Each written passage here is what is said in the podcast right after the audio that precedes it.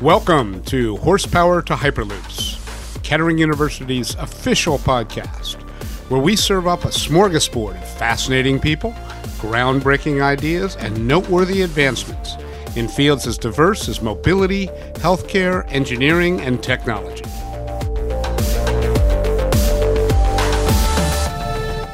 Hi, this is Tim Tripp-Noonan, author of GMI Kettering at 100. For decades, GMI was a male bastion, preparing men for work in what was thought, in another age, to be men's work. The first female GMI student is widely considered to have set foot on campus in 1965 and graduated 5 years later. She was, of course, followed by growing numbers of women. But the facts bear some parsing. The truth is that the first female degree candidate arrived in 1965, but she was not GMI's first female student. Far from it. There was a time, in fact, when the halls of the academic building were filled with female students taking classes in various aspects of automotive engineering. Why? World War II. In other words, the influx of women into formerly male domains was not a GMI-specific event. Women at GMI were therefore part of a much larger national phenomenon as men went off to war. Again, it was another era when fewer women were in the armed forces. Women not only stayed home, but actually headed off to factories and other blue-collar jobs to keep the American economy and war machine moving. These women were symbolized by a popular image of a cheerful, hard-working, muscular woman with a no-nonsense red-checked banana and nicknamed Rosie the Riveter. The automotive industry had, of course, lost thousands of workers to the military and needed lots of Rosies to keep the assembly lines moving. And these Rosies needed training. Enter GMI.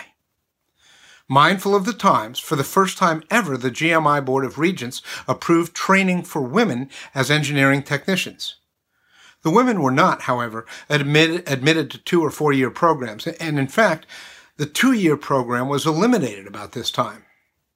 Instead, the women took courses under the very popular spare time format, a program in which currently employed workers could take courses at GMI in their spare time. These courses were designed to provide, in very short order, specific skills that would allow them to do specific factory jobs. Thus it was that in the early 1940s, men largely disappeared from the hallways and classrooms of GMI, and women took their spots. 1 year during the war, there were only 5 men in the graduating class. But this was simply a mirror of the national scene, and that lasted through the war years. When the war was over, it would be 2 decades before the next woman would take a class at GMI, and she would be on her way to a degree, with waves of women following. Now, a side note. Major Sobey welcomed the women. His son Albert J., who was also a student at GMI during the war years, told me that his father had long wanted to integrate GMI in terms of both gender and race. But unfortunately, he was far ahead of his time.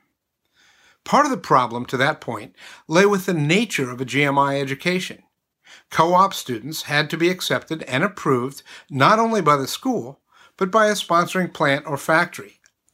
Until wartime, many plant personnel departments, plant managers and foremen, whoever was in charge of hiring at a particular plant, had a difficult time imagining a woman on the factory floor. Even the more progressive people at the plants felt their hands were tied because, said Albert J., plant people were afraid of what the union would think. The bottom line? Until World War II, jobs went almost exclusively to white males. Then the war forced everyone's hand, and Rosies entered the workforce in a variety of industries.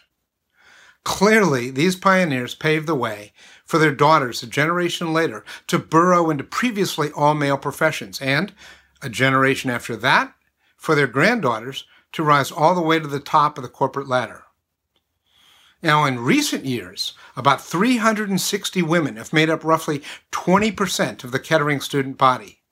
But had you walked through the front door of the academic building during the early 1940s, chances are that, other than professors, you would have seen almost nothing but women. And that's a bit of hidden GMI history. Thanks for listening. I'm Tim Tripp-Noonan.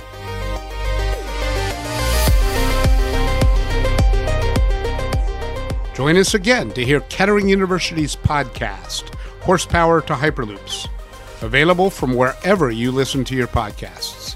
Thanks for listening.